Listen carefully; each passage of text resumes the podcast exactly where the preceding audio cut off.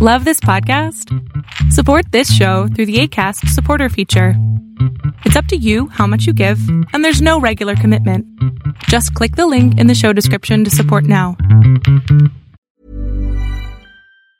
Quality sleep is essential. That's why the Sleep Number Smart Bed is designed for your ever evolving sleep needs. Need a bed that's firmer or softer on either side? Helps you sleep at a comfortable temperature? Sleep Number Smart Beds let you individualize your comfort so you sleep better together. JD Power ranks Sleep Number number 1 in customer satisfaction with mattresses purchased in-store. And now, save 50% on the Sleep Number limited edition Smart Bed for a limited time. For JD Power 2023 award information, visit jdpower.com/awards. Only at a Sleep Number store or sleepnumber.com. Many of us have those stubborn pounds that seem impossible to lose, no matter how good we eat or how hard we work out. My solution is PlushCare. PlushCare is a leading telehealth provider with doctors who are there for you day and night to partner with you in your weight loss journey. They can prescribe FDA-approved weight loss medications like Wegovy and Zepbound for those who qualify. Plus, they accept most insurance plans.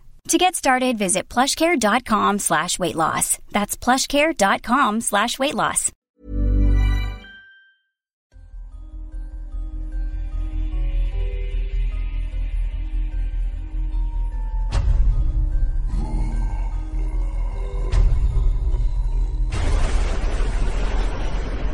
Welcome to Tales to Terrify.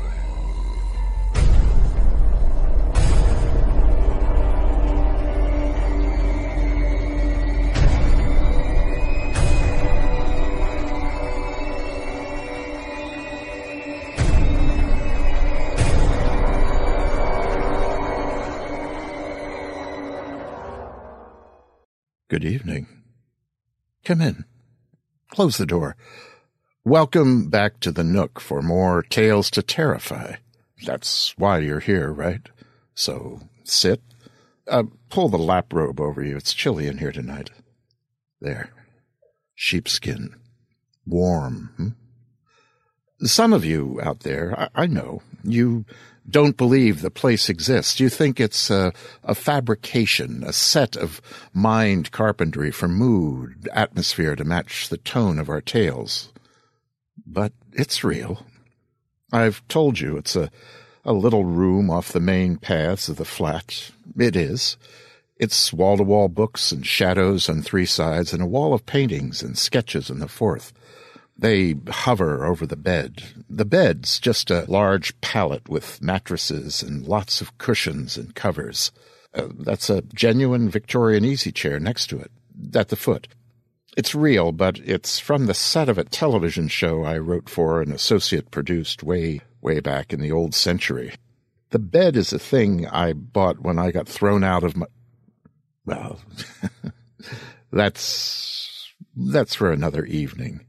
Not that I'm avoiding intimacy with you. It's not appropriate for tonight's tales and talk, that's all. Speaking of which, tonight we'll have some short fiction, a bit of poetry. We'll look at some severed heads with Mike Allen, and we'll hear a lovely little tale by Bram Stoker Award winner John Everson. Oh, listen, speaking of the Stokers, the list went out of the nominees after last week's gather at, uh, no, no, I'm not going to read it. There are 11 categories, five nominees in each, and you can find it in the forum section for last week's show. Just stop up, take a look. And oh, congratulations to everyone on the list. I've been there twice, and each time it was a thrill. One time it was a total surprise. I hadn't been paying attention, as is my wont, but seeing my name shoved against Stephen King's, Joyce Carol Oates, Mort Castle, Steve and Melanie Tems, well, well, it scared me, to be honest. Kind of now he belongs to the ages kind of thing. You mean I'll be forever archived as having written God screamed and screamed, then I ate him? Uh, that kind of terror. Well, I'm not there this year. Uh, sometime, again, sometime. Maybe. The short fiction for the evening is by P.D. Cacek. Telling no secrets, I believe, when I say the P stands for Patricia, the D for Diana. There's a joy and an Ann in there, too. Wonderful name for a romance writer, she says. That's why I write as P.D. Cacek. Well, her friends know her as Trish. One reason I wanted you to know that the Nook and its furnishings are real is that Trish is among a select group of writer friends who have lain their weird and weary heads upon these cushions in years past.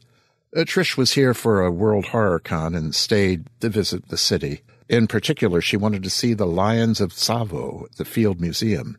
And if you don't know of these critters, you should. Look them up or watch the movie The Ghost in the Darkness. Anyway, here's PD Cacek Payback. Everyone thought she was crazy. She knew that. Knew also about the snickers and comments, the head shakes and sly looks and the tisk tisk tisks they made behind her back, and accepted it. Well, maybe accepted was too strong a word, especially since they were all wrong. But she understood it. After all, you tell people, even people who are supposed to be friends, that your house is haunted, and they suddenly look at you like you have two heads, or are in the process of trying to consume a small child. She knew. She accepted. And she was pissed. Her friends. Of course, most people would have considered them long distant friends now the one-time neighbors who'd given up the congested, smog-coated urban sprawl for the strip malls and Kim Green lawns of suburbia. But she still thought of them as friends, comments about her sanity notwithstanding, and still called them and met them for shopping or dinners or lunches or casual whatevers, but only if she went to them, never the other way around. No one came to her house. It was just too dangerous. If someone knows a place is dangerous, they don't invite their friends. Ever. And her friends accepted that. Sort of. Others didn't. It was as simple as that. But of course, that never stopped either group from tisking and tasking and talking and thinking she was nuts. The people who didn't know her and had never been one kind of friend or another like her neighbors, just thought she was the mean old woman who lived alone in the big, ugly old house all by herself and screamed at their kids to keep off her lawn or threatened to call the police on them if they parked anywhere near her curb and kept her lights off on Halloween, never put up Christmas decorations, and kept a rusty padlock on the front gate whenever she was away. They didn't know, and would never find out, from her at least, that she was only doing that to keep them safe. From the ghosts. Her constant and, as it turned out, most loyal companions. Husbands could become exes. Children could run halfway across the country. Friends could talk about you behind your back.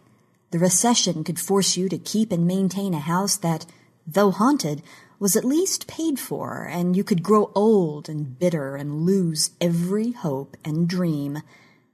But you'd never lose a ghost. Once they showed themselves to you, and you alone, as it turned out, they'd never leave you alone. Loyalty everlasting. And they were all there, the dark, featureless shape with glowing dead white eyes that had caused more than one near tumble down the stairs when it would suddenly materialize and reach out for her. The dog thing that snuffled and growled along the bottom edge of her bedroom door when she was trying to fall asleep. The ones that touched. The ones that whispered. The ones that moaned, staring at her. And she stared right back at them the wind rattled the door against its frame as she crossed the front hall. It was dark, but there was no need for lights. Besides knowing where they were, huddled in mass in one corner of the living room, she knew every inch of every room of the house she'd had to share with them for the past fifty-eight years. Well? she asked through the darkness. What are you waiting for? None of you were what I'd ever call shy. Moan. Groan. Growl. Do something. The indistinct dog shape broke away from the others and shrank low to the carpet before slinking toward the deeper shadows beneath an end table. The rest didn't move until she cleared her throat. And then there seemed to be a slight shiver that ran through the collective length. It was a start. I said, do something now. For a moment there was nothing. Then, save one, they all stepped back and left the indistinct shape with the dead eye standing in center. Did you think I wouldn't come back? There was the beginning of a sound, the lifting of what might have once been a hand. Well, uh, we thought, uh, shut up! It stepped back so quickly it passed through two other ghosts and the living room wall. Don't you dare say one more word to me, any of you. It's my turn now. You've put me through 58 years of hell, and I'm not going to take it any more. Did you think that being a ghost gave you the right to ruin my life and make everyone think I was a lunatic? Well, did you? Silence. They were learning. I could have been happy here, she reminded them. I could have had a wonderful life if it hadn't been for you. You made my life miserable. So now I think I'm entitled to return the favor. Don't you think? This is my house, and I'm taking it back. Balling her hands into fists, she lifted her chin and let go with an undulating shriek that would have sent any living creature within a nine block radius stampeding for the hill. And which, surprisingly, had the same effect on the dead. They didn't scatter so much as explode from the room in an ectoplasmic free-for-all of rattling chains, trailing shrouds, the pounding of phantom footfalls, and panicked gibbering. It was funnier than hell, but she didn't laugh. She had time enough to do that later. More than enough time. Now, the IV lines trailing behind her like broken tethers, she glided up the staircase without touching it and wished once again, that she'd had the presence of mind to ask the nurses to change her into something a bit more becoming before she coded. A hospital gown, even one that closed in the back, was just so uninspiring for a ghost. Not that it seemed to matter to her cohaunts. Her presence had scared them sheetless. The one thing the ghosts hadn't counted on was her death or the fact that she'd come back. For good. It was payback time. The end. For Shirley Joy Munn, November 22nd, 1925 to March the 1st, 2010.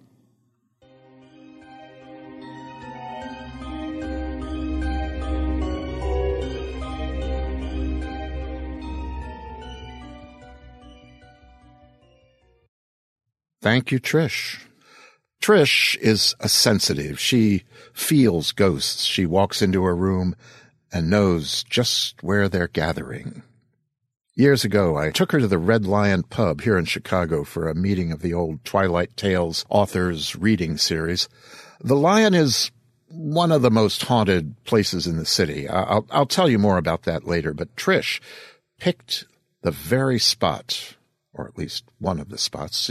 She, stopped in the stairwell, looked up, said, Here, there it is, and pointed to a large plaque on the wall that had head of a lion. It was confirmed by the owner. There's where it, or one of them, was. Confound it then, she did the same thing here. When she came to stay overnight, she said, There's one here. He's. And there he was. He's here. He's with me now. In the nook. Um, she said it's a very friendly one.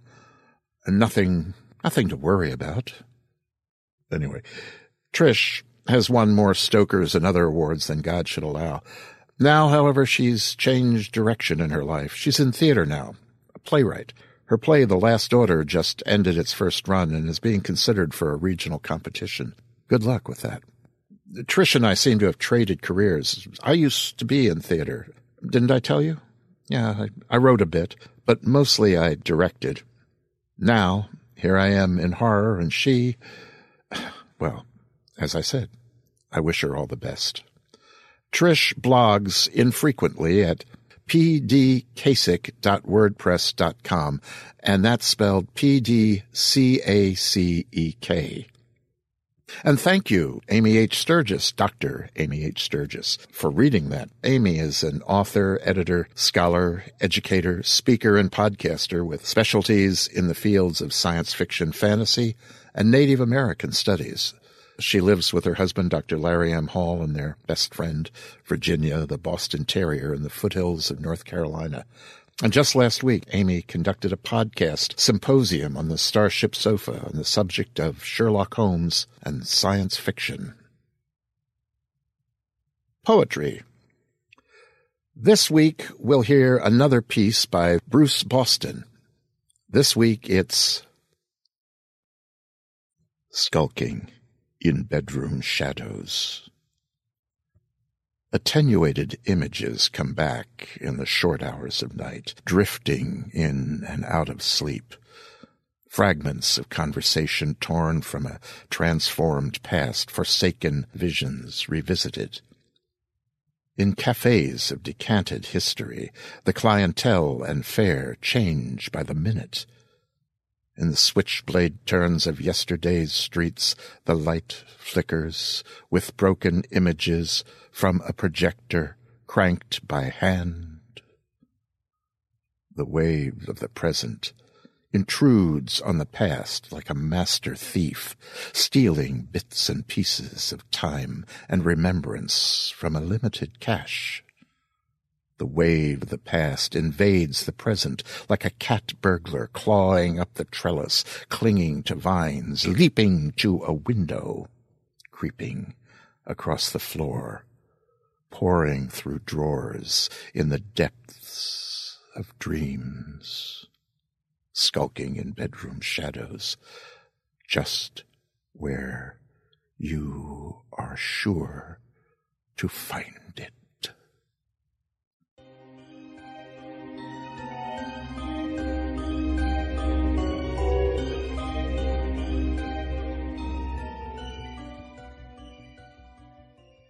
Thanks again for that, Bruce. Skulking in Bedrooms was one of the poems in Bruce's collection Surrealities from Dark Regions Press. The book is one of the contenders for the 2011 Bram Stoker Award for Poetry Collection.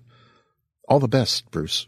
Beginning in episode three of Tales to Terrify, Mythic Delirium's Mike Allen took us on a tour of the abattoir.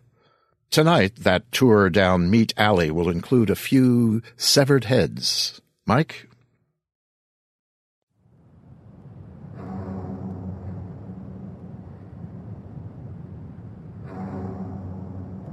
Hello again, Tales to Terrify listeners. I'm Mike Allen, and this is the second installment of my column, Tour of the Abattoir. I want to start with a severed head. H.P. Lovecraft's head, to be precise. Back in December, author Nnedi Okorafor, the most recent winner of the World Fantasy Award, caused a bit of a stir on her blog over Lovecraft's head. You see, in case you didn't know, the statuette that's given out at the World Fantasy Awards is a caricature of Lovecraft created by macabre artist Gahan Wilson. Nnedi Okorafor, whose parents immigrated to the United States from Nigeria, is the first black author to win the award for her novel Who Fears Death, which reviewers describe as a grim, grand story set in a post-apocalyptic Africa where magic is real. In a December blog entry titled Lovecraft's Racism and the World Fantasy Award Statuette, Okorafor describes how a friend of hers spotted the award and proceeded to show her a poem Lovecraft wrote in 1912 in which he clearly put forth a view that he thought people of African descent were subhuman. He makes liberal use of the N-word, which I assume Tony and Larry would prefer I not use in this column, and thus I cannot repeat the poem's title. She proceeds to question, quite reasonably, whether it's appropriate to continue using Lovecraft's image for the award, as she now has to put up with having a statue of a racist in her house representing one of her highest honors as a writer. A number of opinions were offered, and though my column comes a couple months after the debate's most intense moments, I feel strongly enough to share my thoughts here. First, I give you a story from my profession, the one that actually supports me, that is. In my day job, I work as a newspaper reporter. The Virginia Press Association for 50 years gave out an award called the W.S. Copeland Award for Journalistic Integrity and Community Service. It was the highest honor a newspaper in this state could win. Then in 2000, the Richmond Times Dispatch reported that Mr. Copeland had used his position as a newspaper editor to virulently oppose racial equality. Within a week, the VPA changed the name of their award. I'm curious to see if the science fiction and fantasy community will be so responsive. I am a fan of Lovecraft's fiction and of the monsters he created, but I'll confess, when I read L. Sprague de Camp's biography of the man as a teenager, I was disappointed to learn about how flawed a human being he proved to be, with racism and anti-Semitism the most glaring of his unpleasantries. But that specifically isn't why I believe the award should be changed. I say a bust of Lovecraft has never made sense as a representation of the World Fantasy Award. I remember being surprised when I first learned that was what the award looked like. There's no question Lovecraft's influence on genre writing is immense. But the scope of fantasy is so much larger than the type of story that he specialized in and the settings he specialized in that an award bearing his name or face is just not an adequate representation of the field. Not remotely so. It might make some sense as a horror award, though you know the Horror Writers Association's Bram Stoker Award is a sculpture of a haunted house, not a specific person. Surely a better design can be found, and I hope the folks in charge of the World Fantasy Convention will take the time to seek one out. Now then, I sure do seem to end up talking about Lovecraft a lot. He's hard to avoid when you're talking about horror, but he's not the only important author from our past whose influence can be felt in the present. Just this week, I finished reading a collection of short stories by up-and-coming American horror writer John Langan. Full disclosure, I know John, having hung out with him a little at conventions here and there, his first collection, Mr. Gaunt and Other Uneasy Encounters, came out in 2008, and though he's written many stories since then, they've not yet been collected in book form. John's stories in Mr. Gaunt call to mind, my mind at least, a British master of horror who was an older contemporary of Lovecraft, Montague Rhodes James, more commonly known as M.R. James. If you haven't encountered the tales of M.R. James before, you're in for a treat. They're usually referred to as ghost stories, but they're really monster stories. James invented a whole new kind of, quote, ghost, unquote, that nowadays we'd be more prone to call a demon. They're almost always a creature somehow released from an ancient magical prison, or summoned by meddling with old religious artifacts, or unleashed by a vengeful sorcerer. It may be worth noting that James often affiliates supernatural horror with the Catholic Church, or at least its relics and carvings. Old Monty's creatures are ugly things, too, often incorporating spider-like, insect-like, or amphibious qualities that in hindsight seem like precursors for our modern ideas of what monsters are. Also, rather than plunging you right into the action the way modern tales do, they tend to unfold slowly, set up by a narrator who's going to share the story with you. And either it's something that happened to him long ago, something he researched, or even something he heard about or read about from some other source. There's a reason why a lot of classic horror tales employ this device, setting a story up by saying, well, it didn't happen to me, but this is what I heard gives the mind permission to suspend disbelief in a way that doesn't necessarily happen when you start off by saying, this happened to me and this is what I did. I have a copy of the collected ghost stories of M.R. James that I bought during a trip to England in 2004, and if you can nab that, you should. Though if you don't mind reading on a screen, James's stories are all in the public domain and available on Wikisource.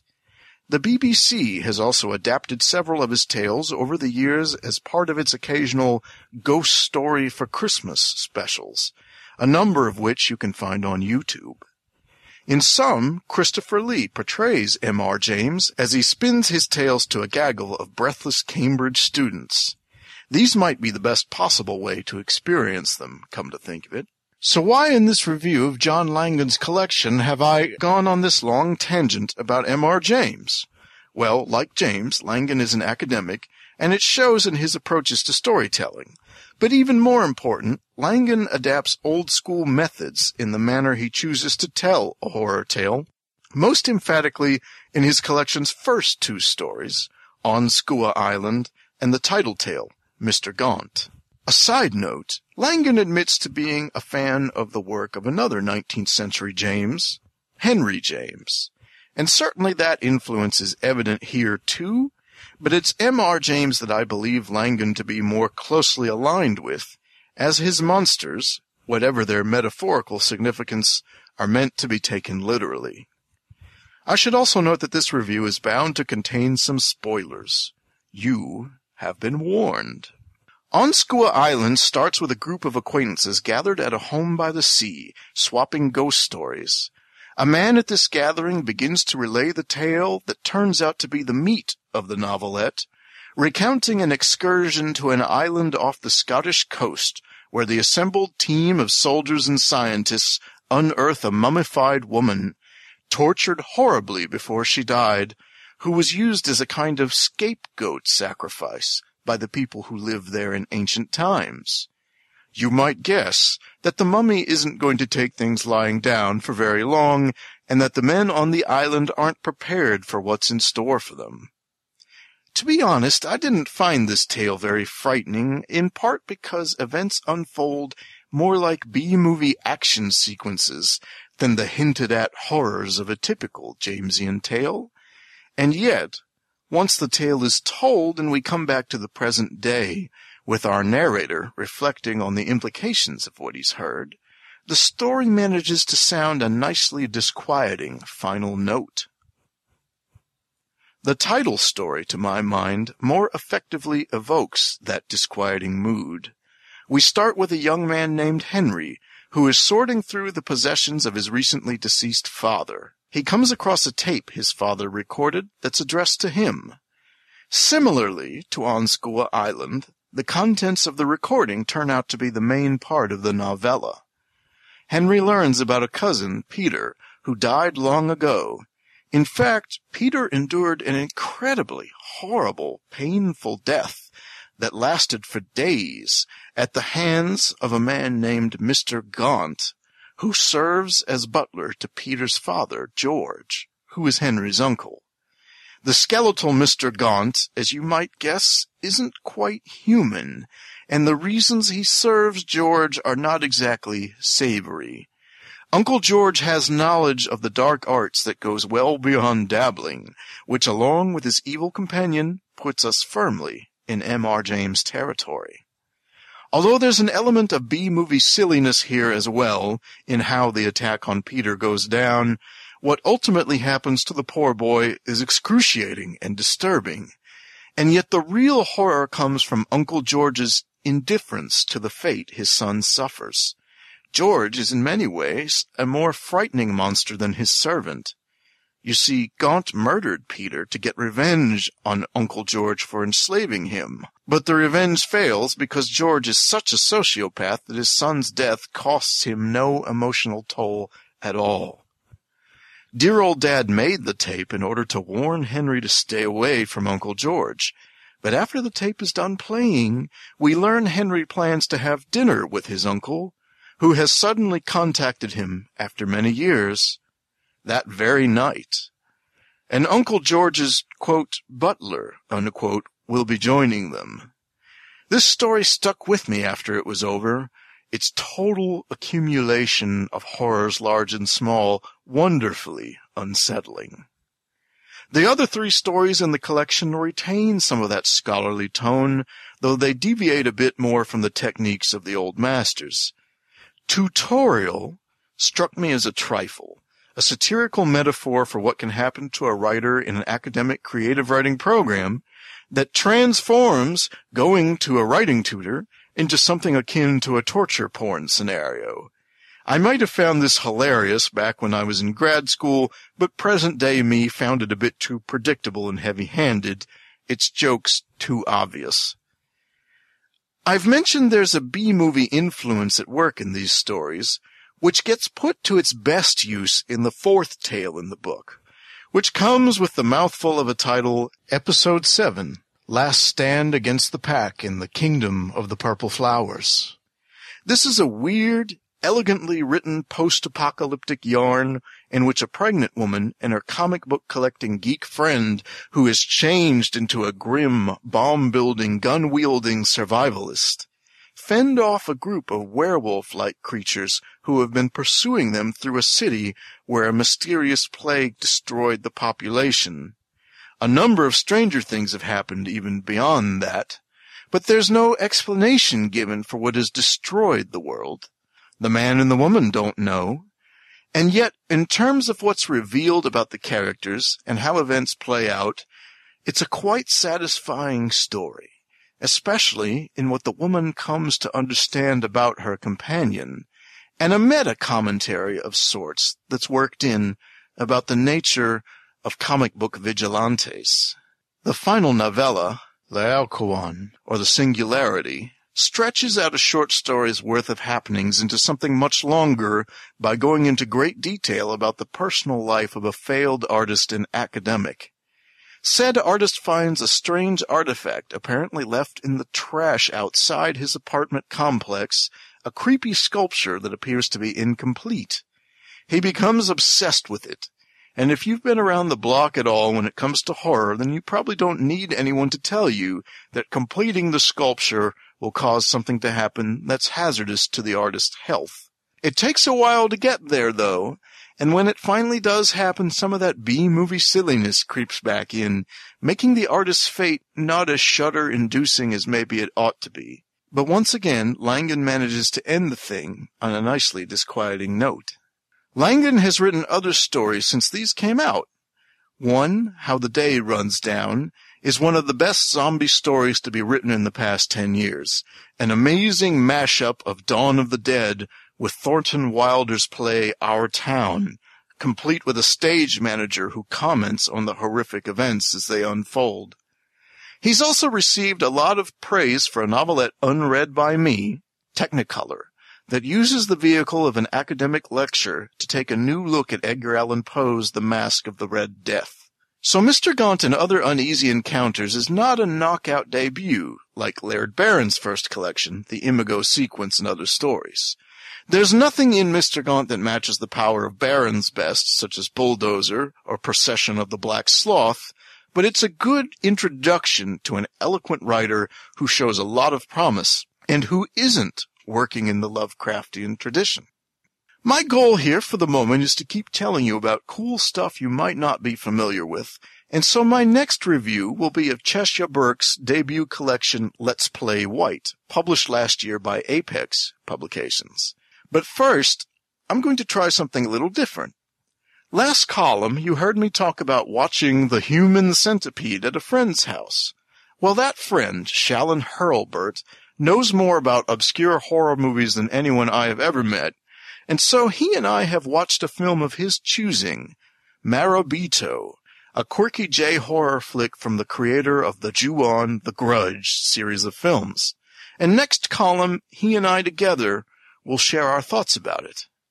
I'd love to hear from you in the meantime via email or in the episode comments about any book, movie, or other matter you'd like me to look into, or any opinion you might have about what I've already talked about. And until then, stay scared.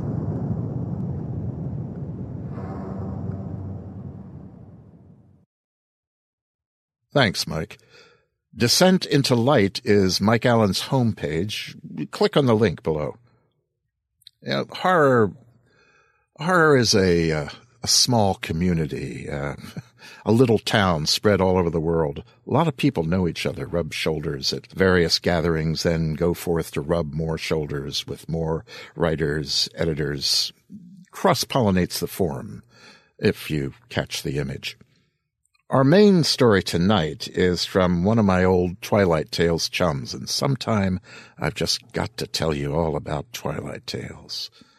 Anyway, John Everson was one of my chums from that little gathering. John is another Stoker winner, multiple nominee for the award in several categories. He won for his first novel, Covenant, in 2004, and was nominated in 2007 for his short story, Letting Go. We'll have that one sometime down the road. But tonight's story, tonight's story is Green Apple's Red Nails. The narrator is Simon Hildebrandt. Green Apples, Red Nails by John Everson. I knew that she was a witch the moment she offered me the apple. How else could she have known what the perfect lure would be for a man like me? She must have cast a spell and looked inside my head at all those moments I've kept hidden in the darkness of shame and pain. And then she'd shown up at my porch to gloat. I had no idea who she was or why she had chosen me, but I opened the door to let her inside anyway. She shook her head. You need to clean house first, before you are ready for me, she said. Her voice was cool, but smoky with promise. Red lacquer gleamed in the fading afternoon light as her long fingernails dug faint trails across the skin of the apple. It slipped in slow motion anticipation from her grasp to fall into my waiting hand. Look inside. The answers are there, she said with an ever so slight raise of her brow, and then she turned and walked away, down the uneven sidewalk path and up the hill that led from our slum of a subdivision and into the bramble woods that bordered the entry to town. I watched the pendulous sway of her rear as she slowly stepped from concrete square to square, never looking back. I wondered again why she had chosen me, and if she came from that house that no There's never been a faster or easier way to start your weight loss journey than with PlushCare. PlushCare accepts most insurance plans and gives you online access to board-certified physicians who can prescribe FDA-approved weight loss medications like Wegovy and Zepbound for those who qualify. Take charge of your health and speak with a board-certified physician about a weight loss plan that's right for you. Get started today at plushcare.com slash weight loss. That's plushcare.com slash weight loss. plushcare.com slash weight loss. Cool fact a crocodile can't stick out its tongue. Also, you can get health insurance for a month or just under a year in some states. United Healthcare short term insurance plans, underwritten by Golden Rule Insurance Company, offer flexible, budget friendly coverage for you. Learn more at uh1.com. Hiring for your small business? If you're not looking for professionals on LinkedIn, you're looking in the wrong place. That's like looking for your car keys in a fish tank. LinkedIn helps you hire professionals you can't find anywhere else, even those who aren't actively searching for a new job but might be open to the perfect role. In a given month, over 70% of LinkedIn users don't even visit other leading job sites. So start looking in the right place. With LinkedIn, you can hire professionals like a professional. Post your free job on linkedin.com slash people today. Nobody in town would ever visit without the aid of a big money bet and a bottle of liquor for courage. The house in the woods. The House of the Lost, they called it, during late night whispering conversation. I closed the heavy door to my run-down ranch and tossed the apple a foot in the air, catching it easily before throwing it higher, and then higher again. When it nearly touched the ceiling, I almost fumbled it on the way down, so I stopped and set it down on the kitchen counter next to a handful of other green apples that I'd just bought from the store that afternoon. Then I looked around my little hovel and wondered what was so desperately in need of cleaning before she would deign to step into my home. The stained brown couch was empty but for an afghan on its back cushions that my late grandmother had knitted me. The old thrift store coffee table in front of it had a stack of magazines and an empty Coke can on it, and the TV remote. The carpet was worn but uncluttered, and the kitchen counters were empty but for a stack of junk mail, my coffee maker, and the coffee and sugar canisters. I didn't keep much of a house, but I did keep it neat. I stared at the green apple there in the middle of the counter. How had she known? What did she want?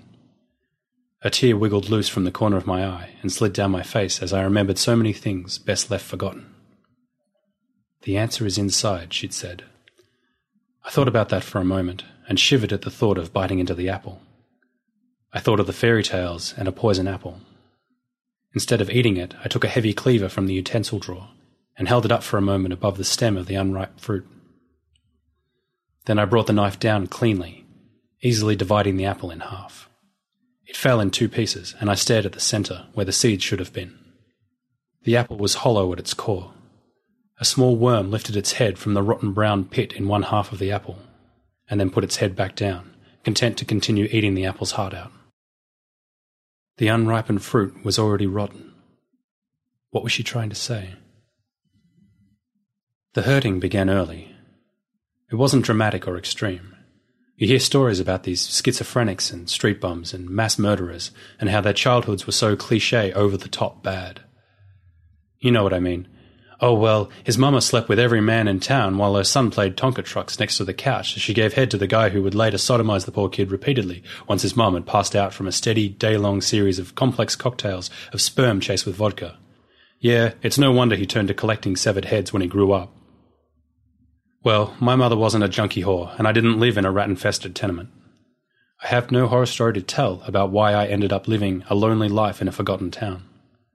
I can't even talk about a Bonnie and Clyde robbery spree or a batshit crazy murder trail. I was a nobody, am nobody.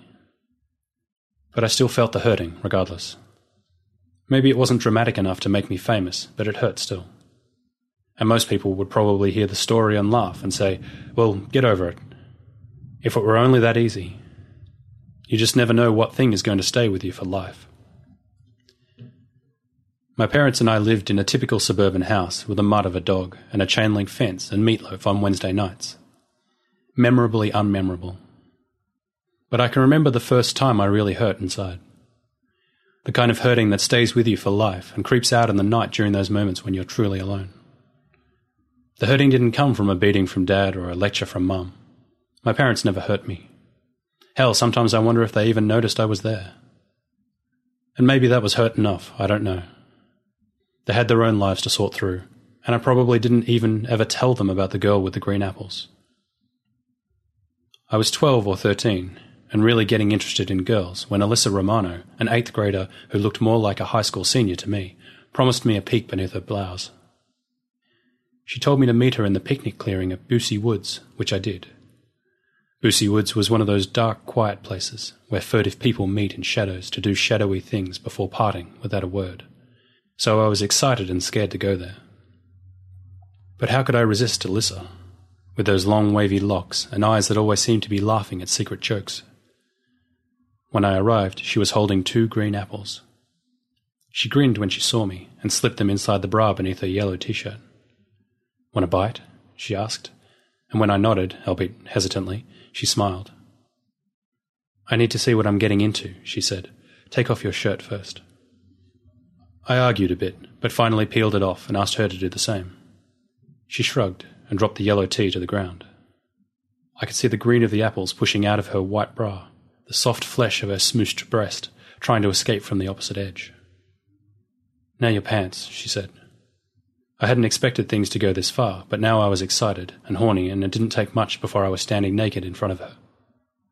Hmm, she said, sizing me up and down with an eye that had more of woman than girl in it. She walked around behind me as she talked. You might be a little green yet, I think. Your pants? I asked, a little breathless and cold, but still warm with a queasiness of excitement in my groin. You still want a bite? she asked, leaning against my naked back from behind. I nodded and felt her hands brush against my skin. Hold out your hands, she said, and when I did, they were suddenly filled with something cool and hard and round. The apples.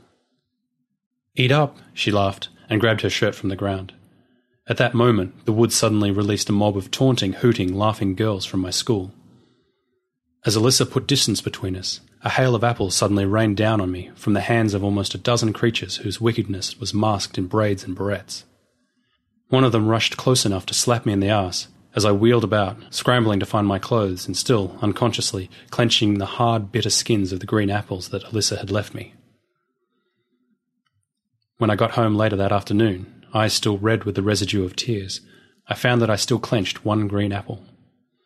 When I bit into the skin, the tart juice only served to make my eyes tear up again, and I threw it on the ground in my backyard.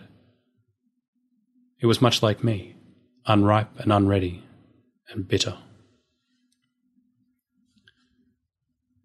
Shaking away the memory 35 years gone, I threw the rotten apple in the garbage and put on my shoes to take a walk. Not too surprisingly, my feet led me down the same path I'd watched the woman leave my house. When I came to the path leading into the woods, I hesitated, but not for long. I wanted to know did someone live still in the house of the lost? When I was a kid, we used to dare each other to run into the woods on Halloween and egg the old grey frame shack that hid in the middle of the trees like a canker on otherwise healthy flesh. Only the bravest of the brave trick or treated here, and there was a time in grade school when I had been dared to visit the House of the Lost on Halloween. I had reluctantly agreed, and dressed as a hobo, had walked into the forest after dark with a flashlight to ascend the creaking steps of the old house's porch. I had knocked on the door, and a woman had answered the door. She wore a black pointed hat, and for a second I almost ran when I saw the yellowed fangs and the horrible watered nose of a witch beneath the hat. And then she had lifted the mask to reveal a softer chin and warmer lips, and green eyes. With a long fingered hand, she had answered my trick or treat by offering me a taffy apple. Made it myself, she said, before letting the mask slip back over her face and giving out a hideous cackle. Not knowing what to say, I backed off the porch and then ran back to the sidewalk. She gave me this, I said to my cronies who dared me to brave the dark. I raised the caramel apple in the air with a flourish and then put it to my mouth for a bite. No, don't, Tom had yelled as I bit into the fruit, and the sour juice of a green apple coated my tongue. It might have razor blades in it, or pins. I spit the piece on the ground and threw the rest of the apple into the forest. You're right, I said, hoping that there hadn't been poison in the sour juice. I spit, and we'd left the witch behind. It had looked like a death house three decades ago, and as I approached it now, at dusk, I saw that it hadn't gotten any better with age. The green of moss obscured the black of its peeling shingles, and paint hung in strips from the eaves beneath. In the side yard to the left of the porch, a broad but short tree hung heavy with green apples. So, now I knew where the witch got her stock. I wonder where Alyssa had gotten hers. And all these years later, I still wondered why. Some hurts never heal. Two windows on either side of the front door were dark, betraying nothing of what was inside, and I smiled at myself. Fool, I thought, why would a beautiful woman live here? Whoever she was, her magic was a knowledge that she shouldn't have of me. Not true magic at all. What her purpose was, I didn't know, but as I stood there in front of the old house, as shadows fell deeper by the second, I was suddenly certain that there was no witch, and the rotten green apple had no more meaning than the green apple I had carried home from my public shame in the forest clearing so many years before. There was no magic here, only the sadness of decay. I was turning away from the porch when a light flickered on inside. I've been waiting for you for a long time, a voice said from the doorway. I turned back and faced my witch. She had the green eyes just like the witch I had seen on my Halloween trip here in high school, and from just an hour or so earlier on my porch. She couldn't have been the same woman, and yet. What do you want from me? I asked. What do you want from me? she asked, countering my question as she used one hand to pull aside her long emerald robe. It shimmered faintly in the moonlight as it moved, and revealed the naked shadow of her breast and belly beneath it. I could see the wide cone of her nipple still soft and unaroused. But the promise of her body stirred an instant reaction in me, and that reaction made me angry. I could imagine the feel of her velvet skin slipping against mine, her lips brushing my ear and promising so much, and I hated her for teasing me that way. Just leave me alone, I said, and suddenly ran from the forest.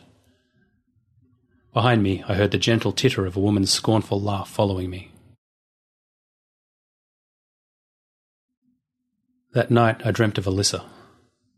She led me into the forest again, and this time she didn't offer me apples at all, but instead unbuttoned her white blouse and dropped her private school plaid skirt before kicking aside her panties and bra to stand nude and white before me.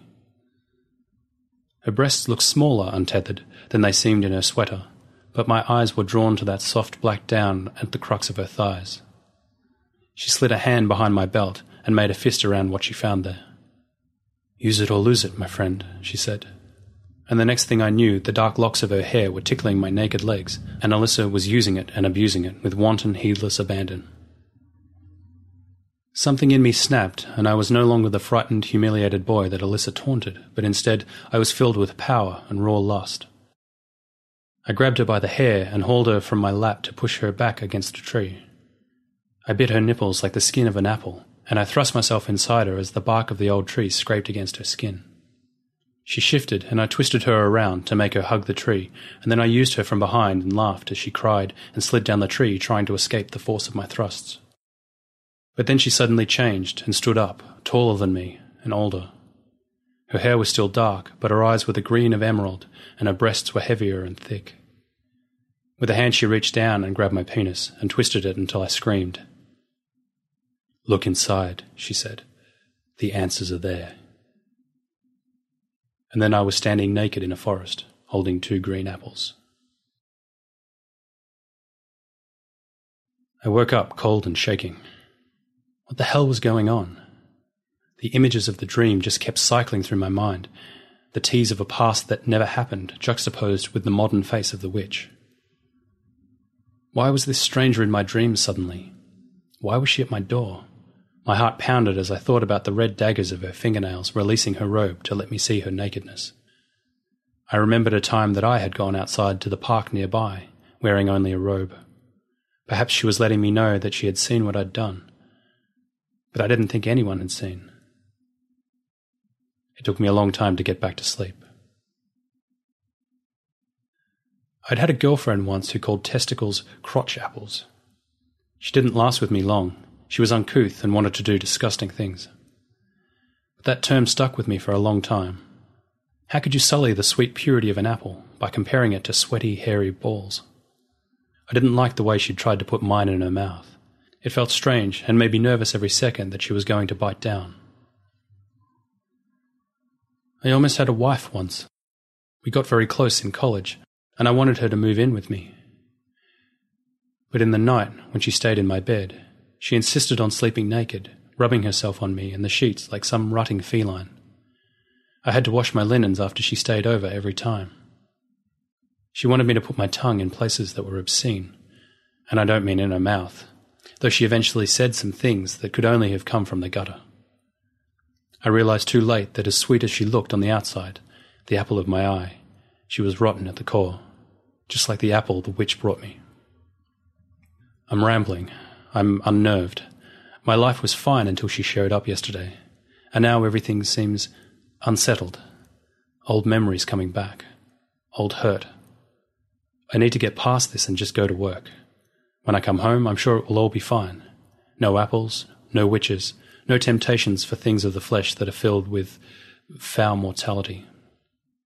Juices and the stench and bitter and, and sweet and. I'm rambling again. Just Never mind. When I got home, she was waiting for me. Did you taste my apple? she asked. It almost sounds like a double entendre. I shook my head. No, I chopped it up and found a worm inside. Was that supposed to be a message of some kind? Only if you know how to read it, she answered. She held out her hand and offered me another apple. This one was green on one side and brown and soft on the other. There were holes in the skin, and I could feel liquid seeping out of the rotten side to trickle across my fingers. I threw the thing on the ground and wiped my fingers off with my pants. She smiled. Do you prefer your rot to be exposed on the outside? Why are you here? Because it's nearly Halloween, she said. And this year, since you haven't been able to do it yourself, I thought it was probably time to stop you. Stop me from what? She pulled another green apple out of the pocket of her robe. She held it in front of her, staring at the green mirror of its smooth skin, as if into a mirror. There's always one, isn't there? I cocked my head, wondering what she was getting at. Always one perfect young apple waiting to be plucked.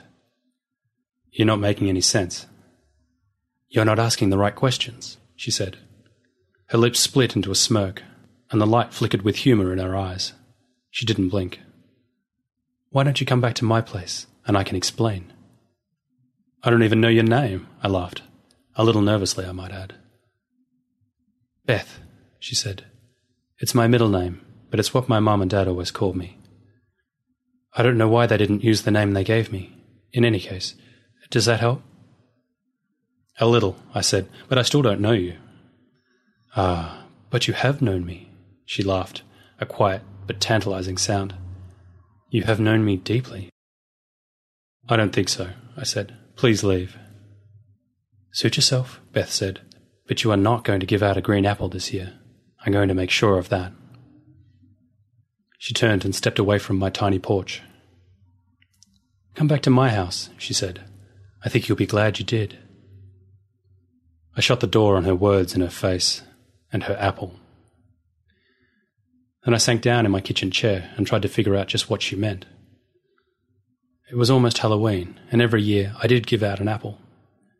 To most of the kids, it was your standard candy bars and nickel prizes fare that I tossed into their bags when they came to my door dressed as lions and tigers and zombies, oh my. But there was always one, a beautiful, perhaps haughty little girl with some makeup on her face to augment the princess costume or the fairy dress. There was always one, but when I saw her, I knew. And I gave her a green apple. I don't know how it started. I don't know why, but I've been doing it for as long as I can remember. And now a witch was going to take issue with it? I shook my head. My private Halloween award was none of her business but like any female, she somehow supposed she could make it so. I stood up and decided that this would stop right here and tonight. A woman would not meddle in my life again. Women were only good for one thing, I'd found the hurting. I slipped on my shoes and walked to the edge of the forest, where there was a path through the brush that led to a witch's home. It was time to peel this particular apple. The old house looked darker tonight than it had before. More abandoned, more desperate. Perhaps it only reflected the emotion of my own soul. I stepped under the grey wood of the porch, and it creaked loudly in the silent night. I stepped forward, and the steps echoed in the night, a ghoul creeping towards the door.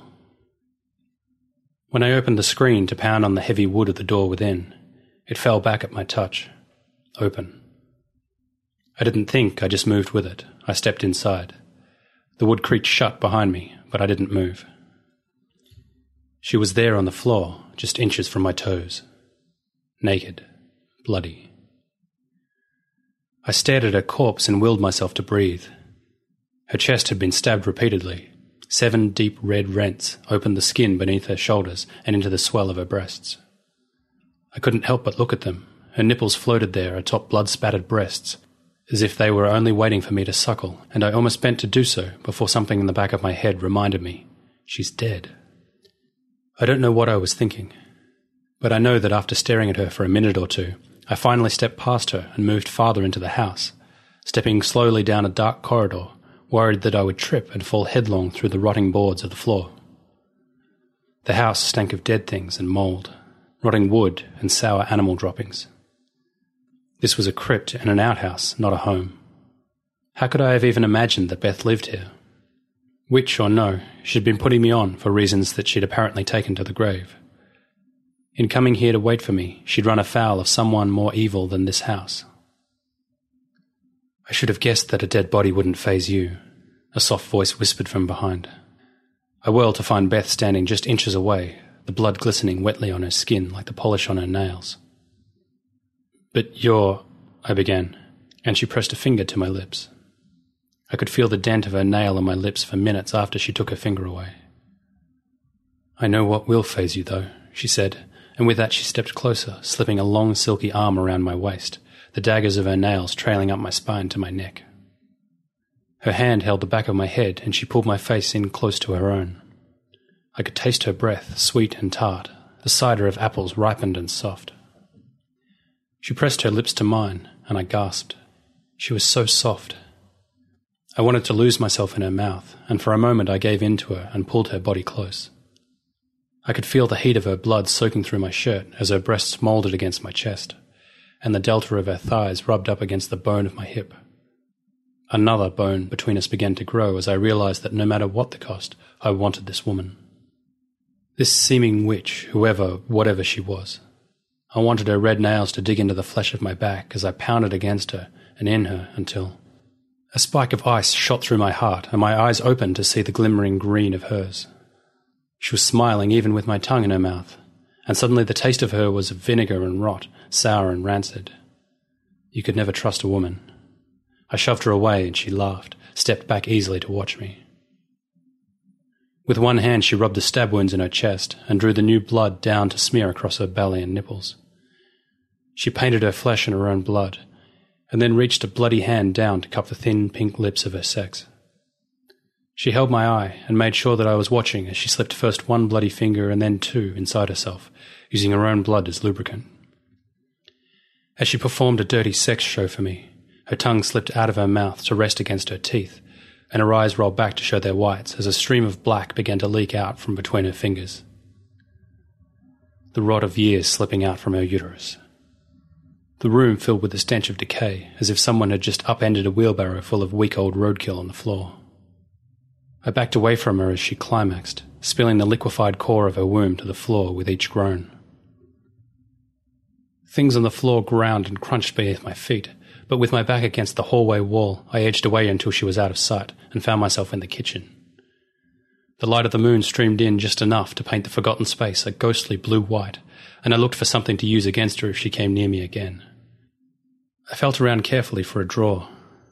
When it opened, I found a coil of thin wire instead of a drawer full of knives and utensils, and next to it, a short serrated knife with a wooden handle. I pulled both from the drawer and was about to turn when two hands slipped around my waist. I jerked around, knife at the ready, but it passed through thin air. Twin green eyes stared up at me from chest level. Is this better? A child's voice asked, whispery and suggestive. You could never handle a real woman, could you? You were always too stuck on me. I stared at the heavy red pout of her lips, too old for her age, and the kinked raven hair that trailed across her shoulders in feathery wisps. Just like Beth, she was naked, with seven stab wounds across her chest. You're not her. You can't be, I began. She laughed and lifted one black smeared finger and drew it across my cheek. I flinched, but not before her dead blood had marked me. She changed, and then her face was older, and her nose an inch from mine as she pressed her body against me, pinning me to the counter. I am her, she said, and I am me, and I am the witch who lived here before us all, and I am here for all the girls you've given green apples to over the years. You could never grow up inside, and you stopped them from having the chance. She stepped back a pace, and her face looked momentarily sad. They never did anything to you, she whispered. A tear slipped down her face, and as it fell, I saw it change from clear to red to black. I was sorry once, she said, but I'm not any more. Who are you? I asked, gripping the knife tighter, getting ready to add to her wounds, if that was what it took to escape this madhouse. I am Alyssa Beth Romano, she said, and you killed me when I was only seventeen. I never got to grow up and have children. I would look like this now if I was still alive but you didn't let me. I don't know what you're talking about, I said. Alyssa humiliated me so bad I didn't talk to anyone for months in eighth grade. But when we went to different high schools, I never saw her again. Not true. You knew where I lived, and you followed me all through high school, looking for a way to get your revenge. And one night, as you were spying on me and my friends, you heard them dare me to go into the witch house after dark on Halloween. And you went there yourself and waited for me. You forced me to take my clothes off in the dark, and when I fought back, you stabbed me. And when I screamed, you stabbed me again and again until I was quiet. Then, when you heard my friends coming, you pulled me down into the cellar and hid me there until they left. I was the first body you buried here, but not the last. Not nearly the last. You're crazy, I said. My voice choked as somehow visions of everything she said streamed past my eyes like some crazy film reel shot by a drunk. Am I? She smiled, but there was no humour in it. With one hand, she reached out and grabbed my wrist. With her nails, she gouged into the flesh of my wrist until I couldn't resist any more. Drop it, she said, and the knife fell to the floor. Come with me. The pale moon of her ass shifted in front of me as she held my hand but walked ahead into the dark. She led me to a closet in a back bedroom. You brought me here the night you killed me, and when you hid me in the closet, you found this. She pulled up a trapdoor in the floor and then forced me to walk down a creaking wooden ladder ahead of her. The basement smelt rank with rot and mould, and Beth pushed me forward until we reached a wall. Then she guided my hand to a shovel leaning against the cinder block wall. She pointed at the dirt floor all around us, and from the faint luminescence that seemed to glow from her bloodied flesh, I could tell the ground was uneven. They are all here, she said. Every girl you ever gave a green apple to. No, I said. I gave those apples to the girl with the best costume each year. I never. You gave the apple to a girl who was alone and looked, in your twisted mind, somehow like me, Beth corrected. You told them how much you liked their costumes, and told them you'd pick the apple fresh from the tree just that day, and encouraged them to taste it. And once they did, the drug you injected worked fast. Oftentimes, they never even left your porch before they went to sleep, and then you brought them here to strip them naked and do the things to them that you always wanted to do to me. The thing you could never do with any girl who grew into a woman. I protested, but the world seemed to spin around me as I saw the faintest memory of a dark haired girl with the red lips and red nails of a street hooker standing on my porch. She was wearing a nurse outfit and chewing gum when she said, trick or treat. I saw the girl dressed as Princess Leia, dark hair pulled into ram's horn buns up on the side of her head, and I wondered what she would feel like when I. I saw the girl wearing a brown paper bag. She called herself the bag lady. I saw the girl wearing so much saran wrap that you couldn't really tell there was nothing but skin beneath it. And then I remembered how that plastic wrap had looked when it had been pulled tight across her face, smearing her wet features into a garish mask of silent screams as I laid myself on top of her and pretended that we were married. You can dig them up now, Beth said, if you don't believe me. What do you want from me? I said. I kept looking at the ladder, trying to gauge how many steps of a head start I'd need to vault up in without her having the chance to pull me back down. It's not what I want, she said. It's what they want. She pointed at the floor of the cellar, and I saw the dirt shifting in a dozen different spots around the room. Dirt was lifting and rolling, and dust rose on its own into the shadowed air, and then a skeletal hand appeared from beneath the earth just past my feet. I gasped and stepped back, but there were now several hands protruding from the floor and then they were scooping at the earth, white bones on black earth, shoving aside their graves until all around me the cellar filled with the forms of dusty skeletal girls. Before my eyes their bones filled with blue-white flesh, and all as one they looked at me with unblinking serious eyes, eyes that didn't bleed with anger so much as finality. You know they call this the House of the Lost, Beth said, still the only ghoul who spoke, though from the faces of the girls who were stepping towards me there was no need for any other words. You picked a strange place to bury your dead, she said. A witch did live here once back when we were kids, and the ground still bears the power of her curses. A hand reached inside my shirt, and another slipped beneath my jeans and my belly. Their fingers were cold and hard. My belt began to loosen, and I pushed them away, but only for a moment. Four icy hands gripped each of my arms and pinned me to the wall. I tried to struggle and kick, and for a moment I actually pulled one fist off the wall and connected with the face of a girl with buck teeth. She bit me, and I screamed just as someone else kneed me in the groin. It didn't take long before I was stripped naked, and the ghostly flesh of all of my girls pressed me to the wall. Beth laughed and reached out to finger the thing that had betrayed me all my life. It never did grow up, did it? And then she was the Alyssa I remembered again, the sparkle of her green eyes still full of both humour and the cruelty that only children can display, before the pain of life had taught them the real weight of the hurting. She guided my hand down the wall and back to the shovel, and flanked by naked ghosts, she pointed at a spot in the earth that seemed relatively level. Dig, she said, and make it deep and wide. You're going to have a lot of company. I dug. The cellar earth moved easily, but my hands were quickly raw. The sweat poured off my head, but I didn't feel hot. Every time I looked up from the earth, I saw the empty eyes of all the girls I buried here on Halloween nights past. All the girls I'd loved, in my own way. Under their silent eyes, I stepped the shovel down again and again and dug the grave deep. I didn't protest when Alyssa put her hand on my head and told me to lay down in it. I knew there was no point. They were not going to let me leave, and honestly, I'm not sure I wanted to. After a time, maybe that hollow place inside you just grows so much that the shell left around it simply doesn't care to move anymore. Do you know what day it is? Alyssa asked, as I crouched down in the damp earth. I shook my head, momentarily confused. It's Halloween, Alyssa said. Your day of green apples. I lay down and waited for the girls to join me. I figured when Alyssa had promised company that they planned to torment me, even beneath the earth, for my crimes. But then something hard hit me in the head, and something else bounced off my chest. I reached out and found the smooth skin of an apple. I held it up and saw the glowing eyes of the girls peering back down at me from the edge of my grave. Take a bite, one of the girls said, and then another said the same, and another. Take a bite, they whispered in unison over and over again, as more and more of the apples rained down on me, painfully bouncing off my knees and hips and ribs and face. I held the apple to my mouth as the grave began to fill with the fruit. It was cool and hard against my skin, and soon I could feel nothing but the weight of the green apples against my chest. I bit into the apple in my hand, and the taste was sour and sweet, both at the same time, just like a woman. I looked up and saw the girls above me growing into women, their pert breasts and boyish waists filling out and curving, and their eyes lengthening into organs both sultry and feral.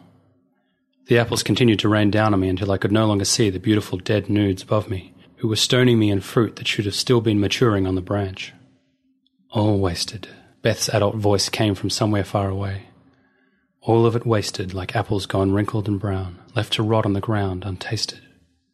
All around me, the immature fruit began to change, growing older, ripening. The smell of vinegar filled my nose, and then I was drowning in the scent and the drip of bitter age, covering and crushing me until I cried out again and again that I was sorry. But there was nobody left to hear or care. They were all dead.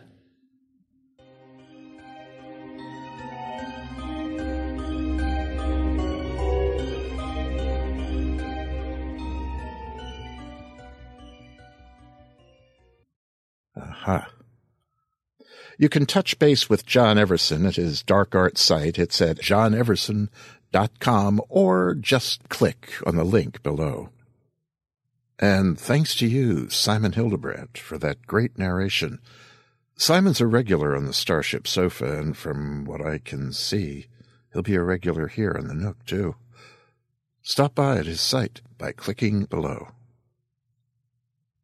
Well, that'll do it for this week. I'm glad you could stop by again. Look forward to seeing you next time. Just toss the sheepskin on the bed. Yeah, yeah, that picture up there. It's that is strange. Yeah, you look at it and it seems simple, but there's something definitely creepy about that painting. It, it looks back at you. Hmm? It was painted by William White long time ago. It's my father-in-law. That's him. That's him. Bill White, down there at the bottom.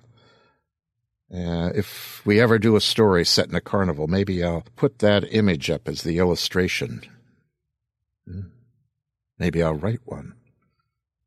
Mr. White won't mind. He's no longer with us. You know, maybe that's what Trish meant. That he. No, no. That painting wasn't here when she was, but but you know, maybe maybe the space knew. Maybe the Nook knew one day that little ghostly image of Bill White that you see down there in the corner. Nah. oh well. I'm going to bed now. You? You have a nice quiet walk home. And pleasant dreams? Yes?